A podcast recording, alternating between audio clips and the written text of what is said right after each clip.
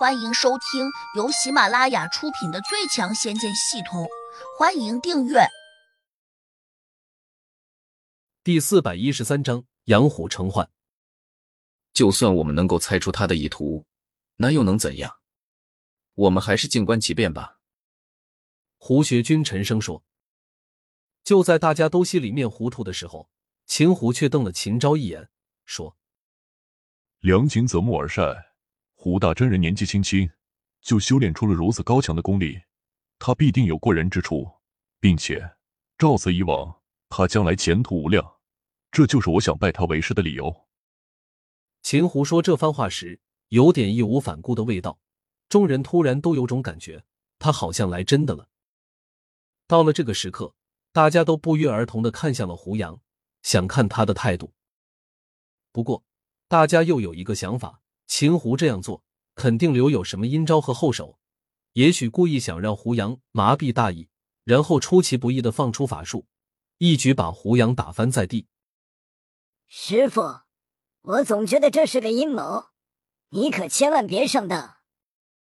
江哥赶紧提醒胡杨。胡杨轻哼了一声：“他哪有什么阴谋，无非是想求我饶他一命罢了。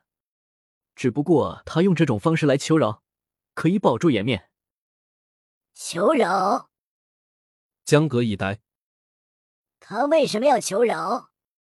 师傅，他的功力比你高，就算法术上拼不过你，但要想逃走，那也是易如反掌的事情，对不对？场中众人几乎都这样想。苍木真人愣头愣脑的看了半天，依旧没有看懂秦胡的用意。但这次却听懂了江哥的分析，他忍不住说：“对啊，秦大狐狸就算打不过胡小哥，逃走总没有什么问题吧？他有必要放下脸面来求饶吗？他完全可以三十六计，走为上。等到日后寻找了帮手，再来找胡小哥算账也不迟啊。”你们别瞎掺和了，我是真心实意想拜胡大真人为师的。秦胡一脸严肃，上前一步，冲着胡杨一一到底：“师傅在上，还请你收我为徒。”嘿，感觉来真的了。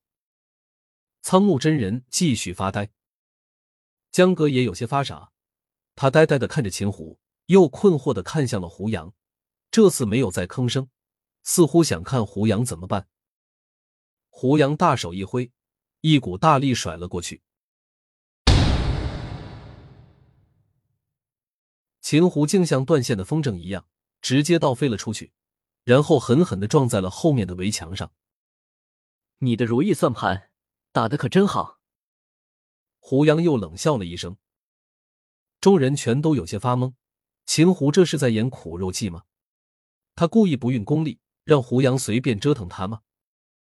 秦胡从地上翻身爬起来，居然又跪了下去，再次冲胡杨毕恭毕敬的说：“师傅。”我是诚心诚意想拜你为师的，你既然可以收下江阁，为什么不肯收下我呢？我保证将来进了你的门，就会替你差遣。你叫我往东，我绝不往西。请师傅成全。叔叔，你怎么能这样？你是不是糊涂了？秦昭忍不住叫嚷起来：“你给我闭嘴！秦昭，我今天执意要拜胡大真人为师。”他要是不收我，我就跪在地上不起来了。秦胡掷地有声，态度非常坚决。叔叔，你到底怎么了？你是不是练功走火入魔了？秦昭再次绝望的问。秦胡没有再理他，他对着胡杨身板跪得笔直的，且眼神坚定，好像在做一件神圣的事情似的。看来秦老胡是真想拜胡小哥为师了。苍木真人捋着胡须，若有所思道：“江阁这下也不怀疑了。”他皱眉说：“你这个狡猾的老家伙，眼力倒是不错，知道我师傅不是普通人。”花大娘下意识的问：“江阁，胡小哥到底是什么人？”江阁傲然说：“我之前不是告诉过你们吗？我师傅是天下神仙转世下凡。”且还带着记忆下来的。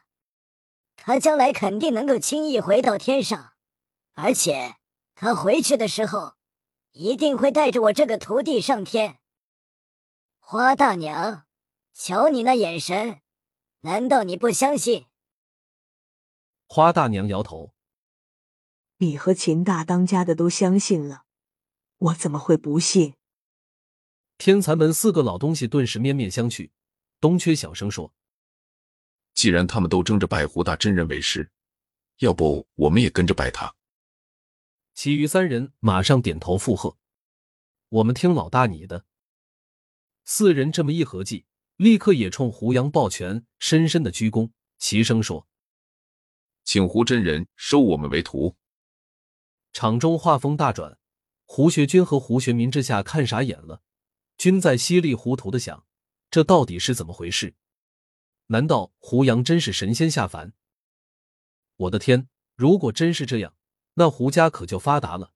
别说京城，试问整个华夏国，还有谁敢惹我胡家？但是胡杨看起来却无动于衷。胡学军生怕胡杨不答应，赶紧提醒说。侄儿，这事儿见好就收，别做过头了。他这样说，显然是认为胡杨还在假装清高，故意刁难秦胡。在胡学军和胡学民眼中，秦胡可真是个传说中才出现的人物。如果不是因为他要对付胡杨，估计他们都很难看见他。胡学民赶紧也劝说道：“我的好侄儿，他终究是个前辈，现在向你低头。”你就给别人一个台阶下吧。此时，秦胡毕恭毕敬的垂手望着胡杨，显得极其虔诚。其他人都没有再说话，全都谨慎的看着胡杨，似乎都在等他表态。胡杨冷笑了一下，说：“这个老狐狸可真会装，表面对我百般恭敬，心里却恨不得把我撕来吃了。”众人一听，都不禁愣住。秦胡慌忙又对胡杨深鞠了一躬。急切的说：“我哪敢对你不敬啊！师傅明察。”闭嘴！我可没说要收你为徒。哼，养虎成患，你真把我当成小孩子了吗？胡杨沉声说。秦胡张了张嘴，好像不知道怎么辩解，他索性就闭上了嘴，露出了一副可怜的模样。这下连江阁居然也看不下去了。马上给他向胡杨求情，师傅，我看他很有诚心，不如收下他吧。本集已播讲完毕，请订阅专辑，下集精彩继续。